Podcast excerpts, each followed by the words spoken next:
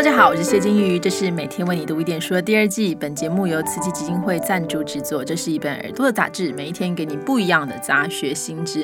我们这个月的主题是人生的下半场，所以讨论蛮多关于银法相关的议题。但是在这个过程当中，我们就注意到一个非常有趣的组织，叫摇滚爷奶。然后他们的这个组织跟大家想象的那种就是老人呃娱乐组织差非常非常多。那我看到都觉得，嗯，这太值得访问了。所以我们今天就邀请了摇滚爷奶的创办人林宗宪。Hello，宗宪。Hello，主持人好，各位听众大家好。宗宪的声音非常有活力，因为他就是专业的哈。那宗宪，我们知道你曾经做过这个儿童剧团，那你带给这个故事啊，带给这些儿童非常多不同的观点。但对你来说，我觉得你常常在访谈当中都提到说故事很重要，但想再麻烦你再说一次，为什么说故事很重要？我的大学念的是戏剧系，可是当我演戏演久了，我发现有一个问题，就是剧场太大，我跟观众是有距离的。那后来我就走了教师这条路，拿到了教师证，我就确定我绝对不会进校园当老师，诶 是真的。为什么？因为我觉得教室还是要在窗户外，这也是我觉得那个时候就埋进了我心里面一个很深的种子，就是做社会教育。呃，成人教育，我觉得会是我一辈子的事情。OK，这是一件蛮有趣的这个算是觉醒，可是也是蛮辛苦的一条路哦，因为就没有这个既有的这个体制的支持了。所以我把后来戏剧跟教育结合在一起，做了一个儿童故事屋。嗯，那是专门说故事给小朋友听的一个商业空间。每一个哥哥姐姐穿蓬蓬裙，男的穿吊带裤，很帅气，十八般武艺样样都要会。然后他们就是在这个营运的故事屋里面，由消费者爸爸妈妈来买票来听我们说故事。那过去我就是巧克力哥哥，现在已经是巧克力叔叔喽。但过阵子，可能现在那种生小朋友的父母年纪都比我们大，我们就要变成北北跟阿木了。Yes, yes。好，那这个过程当中，你觉得说故事带给你什么样的感觉？嗯，我觉得在过去十五年的儿童故事屋经验太商业化了，所以其实我觉得我目前的状态有一种宇宙大爆发的感觉。嗯，我就会觉得过去那十五年，虽然我空有一身技巧，可是我并没有掌握到说故事的精髓。嗯，说故事应该是一个仪式，它不应该变成某一种商品。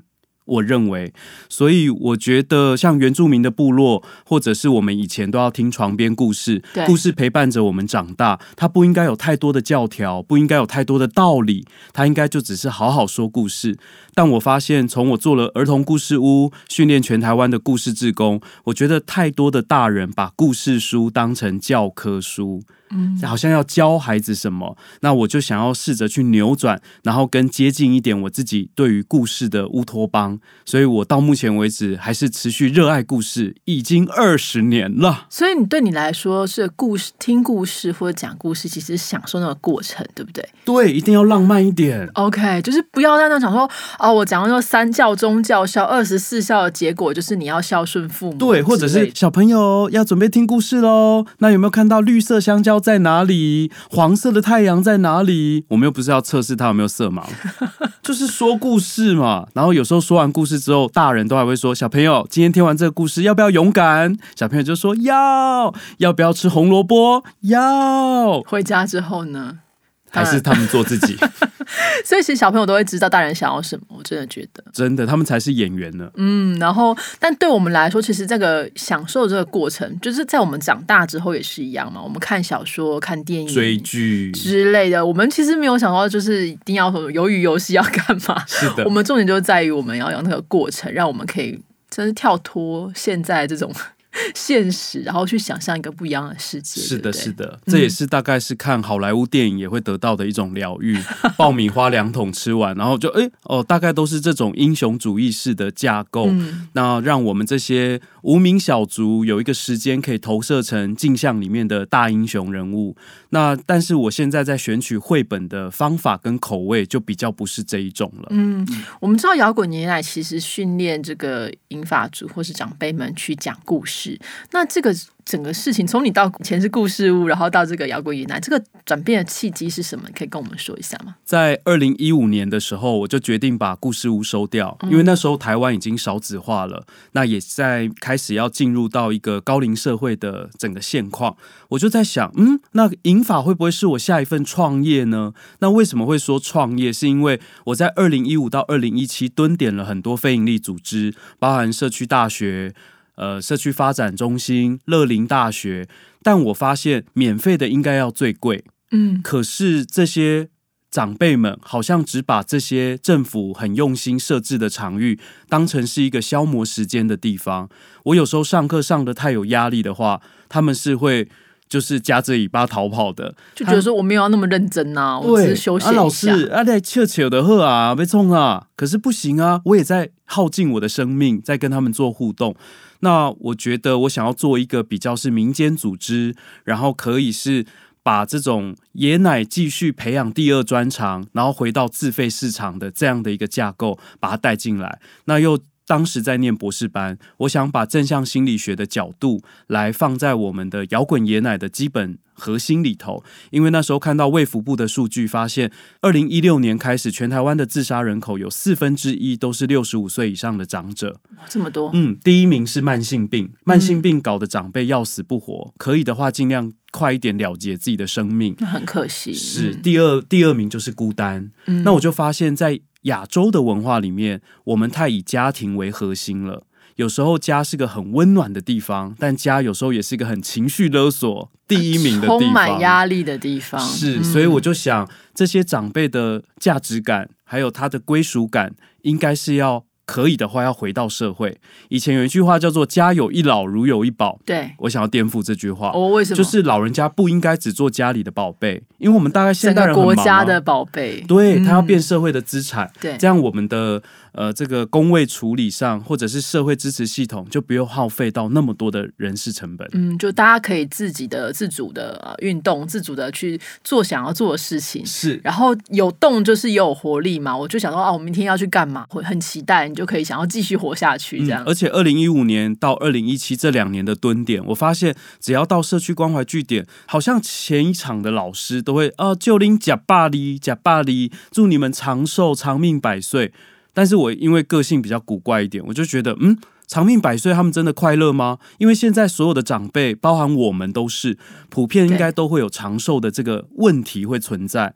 那我们有。也也就还是一样，是六十五岁会退休变成长辈，但是呃，我们还有二三十年的光景，诶，真的这么快就要待在家享天伦之乐了吗？好像应该要继续保有跟社会的连接。嗯，那就在这一切的观察跟确定之后，我在二零一七年就决定创立摇滚爷奶。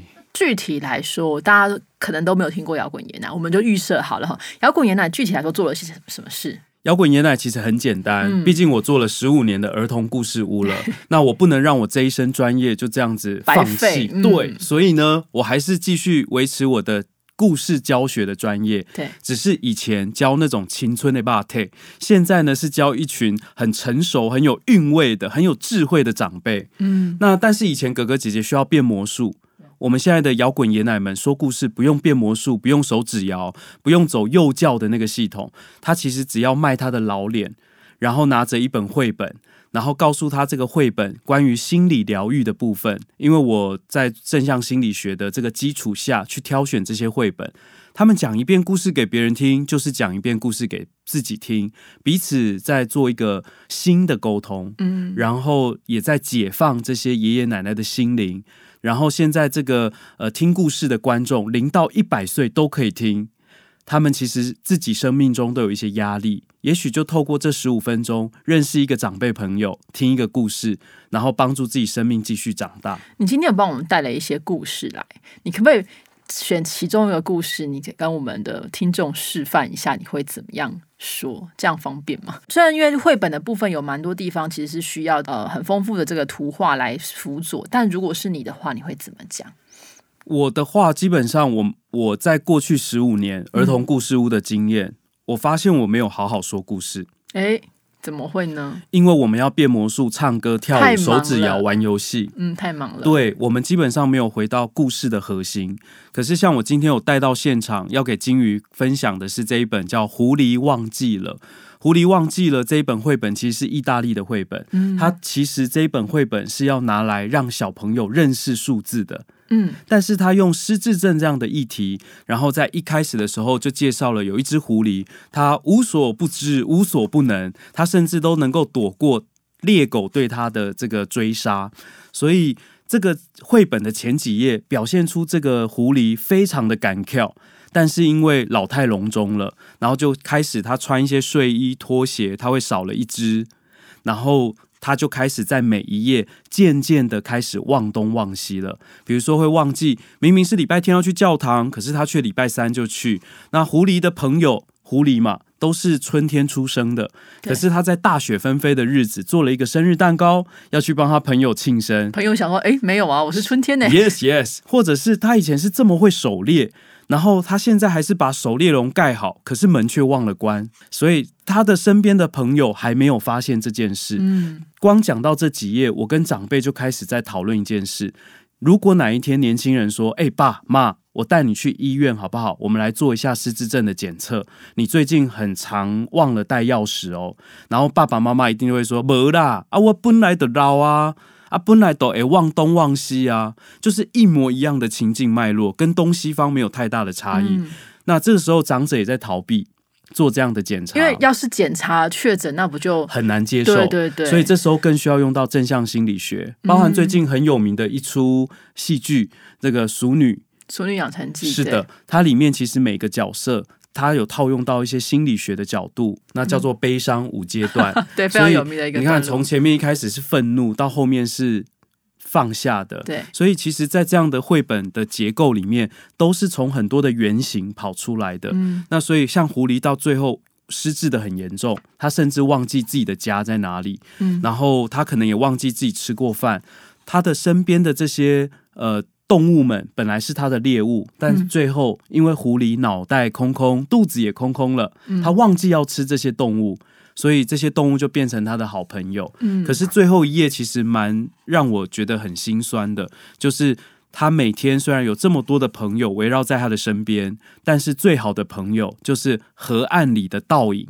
就是他自己，所以最后一页落在这，嗯。也就是我们在拿这一本绘本的时候，去告诉长者，其实，在五十岁以后或六十岁以后，生命蛮无常的，身体的变化也蛮多的。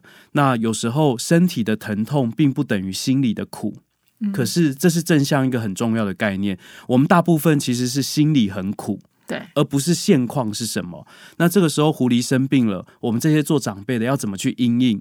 因为太多的照顾者跟被照顾者每天都在发生家庭悲剧，嗯他们会去憎恨那个在他身边照顾他的人。对，其实他是心里很苦。嗯那呃，有时候这些绘本也会用在照顾者身上，要去进到这个生病的人的病因的脉络里面，或有时候我们去跟小朋友玩，啊、我们在讨论忘记先生在哪里。你们家有没有人住忘记先生住在你的家人里面？小朋友也会跟我们分享，所以这样的一个绘本，其实它是全年龄的。那针对成人，我们不讲失智，我们讲病痛。那有时候身体出了一些小毛病，那其实我们心里会特别的苦。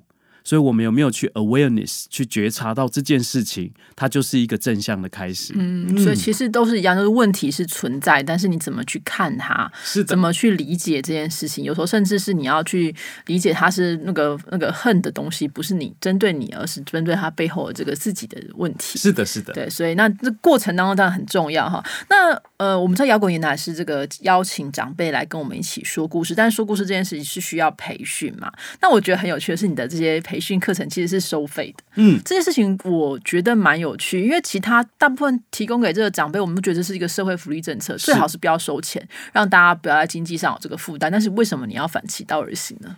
我觉得社会上的长辈不是每一个都是弱势，所以我在想，其实还是有一些在很完整跟健康的家庭的长辈，那他们其实本身会去哪一些场域呢？那我就开始非常的好奇。二零一五到二零一七，我蹲点了两年，我进到很多社区关怀据点，或者是政府的长照政策所附设的机构，但是我去的时候，我只发现他们大部分都缺乏了内在的学习动机，这跟我后面。呃，那个时候念教育有关系，我们要么就讨论内在动机，要么就讨论外在动机。针对长辈这一点，我觉得在内在动机的一个部分蛮缺乏的。内在动机是什么意思？内在动机就是他到底有没有想要学这件事？哦，外在可能是因为我去我我奖赏，可能是说工作需求啦、几点之类的。对对对，让你想要有一个，比如说今天考一百分，金鱼爸爸就给你买电动哦。好，那我努力。这就是外在动机。可是内在动机应该是一个很清楚知道自己要做什么，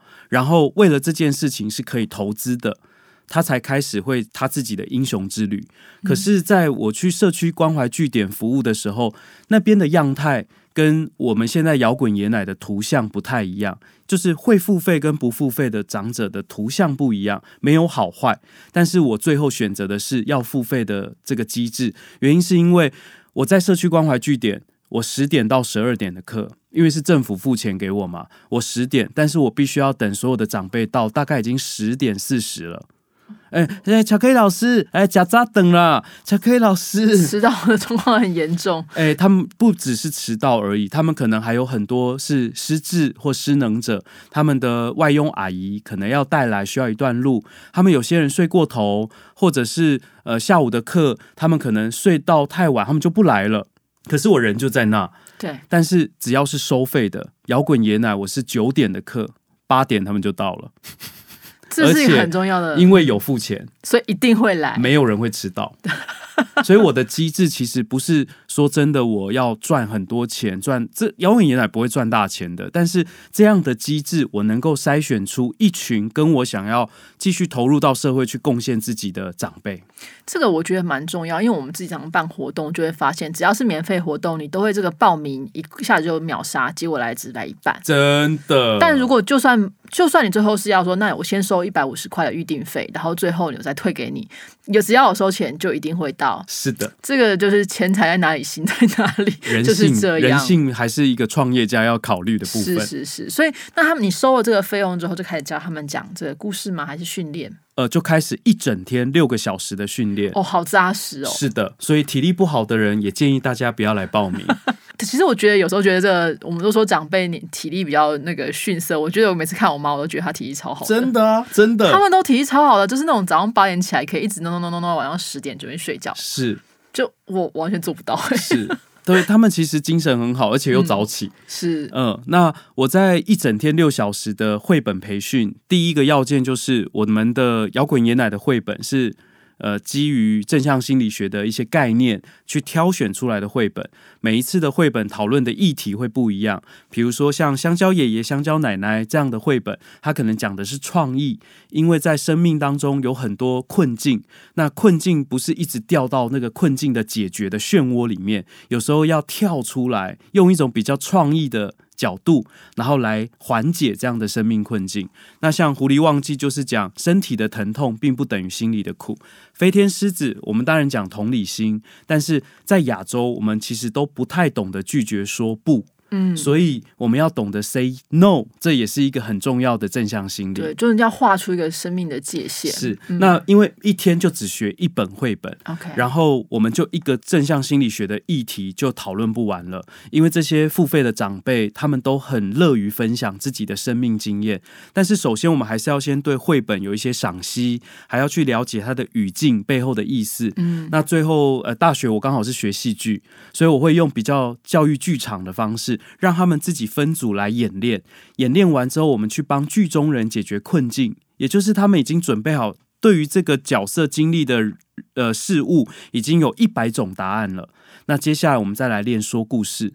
那说故事要懂得如何翻页，懂得跟观众互动。说故事前要说什么？说故事之后千万不要说教。每一场故事只有十五分钟，你要怎么去收敛这个故事？在哪一个图的时候特别可以跟观众玩？然后不同年龄的又有不同年龄的玩法。一天六小时，课程蛮丰盛的。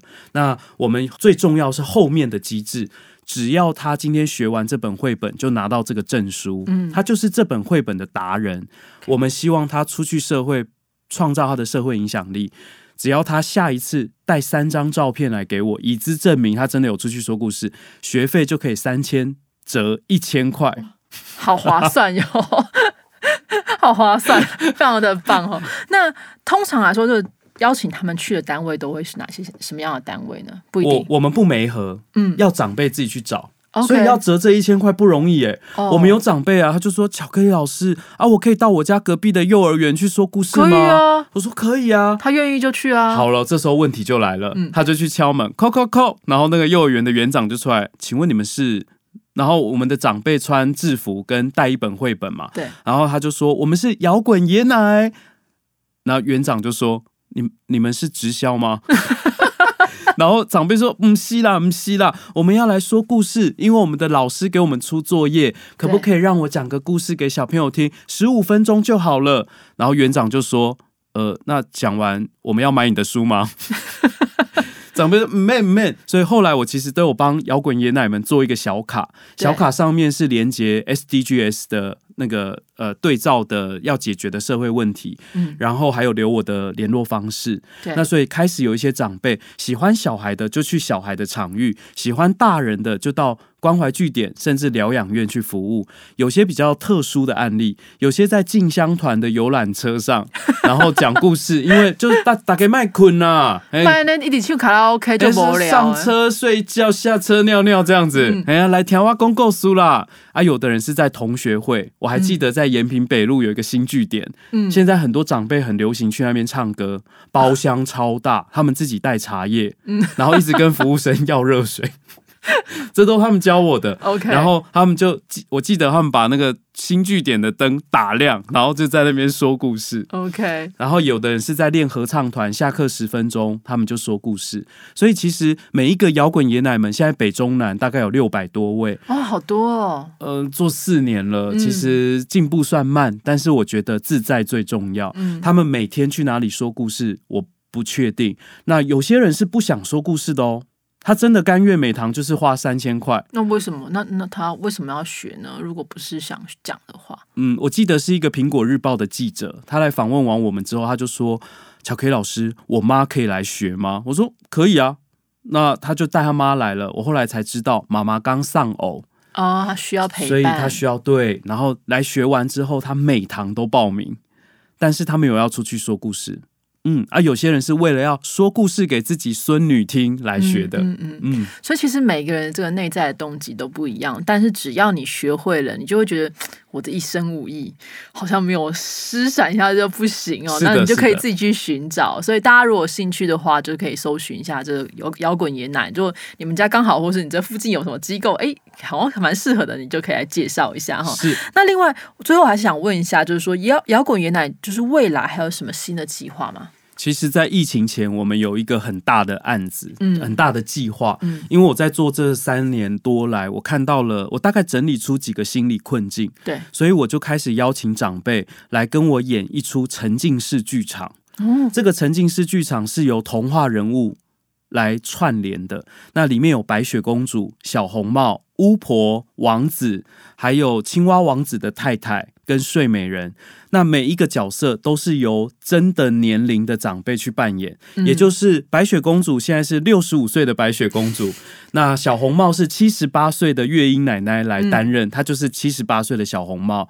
那我发现他们有几个对应的困境，比如说白雪公主她要对应的是孤单的这个议题，对，因为她从吃了巫婆的毒苹果之后，从那一刻起她都变得很养生。他每天吃保健品，但是王子跟七爱人已经走了，所以只留他一个人。哦，然后他就最后会丢给观众一个讯息：到底长寿比较好，还是健康？呃，就快乐比较好？嗯我为什么每天都要吃那么多的保健品？那巫婆她以前是很憎恨心比较强烈，她会到处去诅咒那一些公主。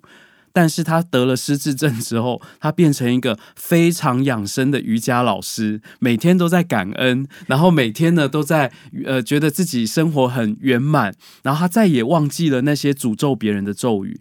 所以失智真的是一件坏事对，只是坏事吗？所以我们做了这个沉浸式剧场之后，把它套在爷奶的角色身上，让他们真实的扮演，再把问题丢给观众。所以开始在疫情还没有开始之前，有几间比较大的企业找我们去做。呃，沉浸式剧场的工作方，那因为就碰到了这两年的疫情，对，我们接下来等疫情趋缓了，我们接下来就想要做这件事。嗯我觉得蛮期待的，因为我们过去讲那个童话翻转，其实现在有很多的戏剧或是呃故事，其实都在讨论。但是从我们真的没有想过白雪公主如果年纪大会怎么样，或是巫婆年纪大会怎么样，很害怕在吃有毒的东西啊。因为太养生，所以其他人都不对，养生。这里面还是有人设的，你知道吗？是是是所以学戏剧还是没有浪费。对，我觉得很棒，就大家可以 的不同东西可以触类旁通哈。所以大家如果有兴趣的话，真的要多多支持我们的摇滚爷奶。如果你家里面或是你的亲朋好友有这样讲故事的需求，或是你可能呃像我们的听众，可能大家都还是这个还没有到。长辈这个年龄，但如果你刚生了小孩，你的父母就每天跟他只会就在那边一直在起孙，然后一直在喂他吃东西，嗯觉得没有什么互动，那也许你就可以把父母送去这个摇滚爷奶，让他们说，哎、你以后可以教我的小孩。这也是一个很重要的动力哈。所以，我们怎么样让呃爷爷奶奶的生命当中有更多的期待，有更多的这个动力来跟社会来连接，有很多的互动，让他们觉得自己也很有成就感。我是一个很棒的呃社会的一份，子，他们需要嗯掌声啊！是，是大家也不要吝惜给他们掌声，那就欢迎多多关注我们的摇滚爷奶。我们今天谢谢钟宪，谢谢金鱼，拜拜，再见。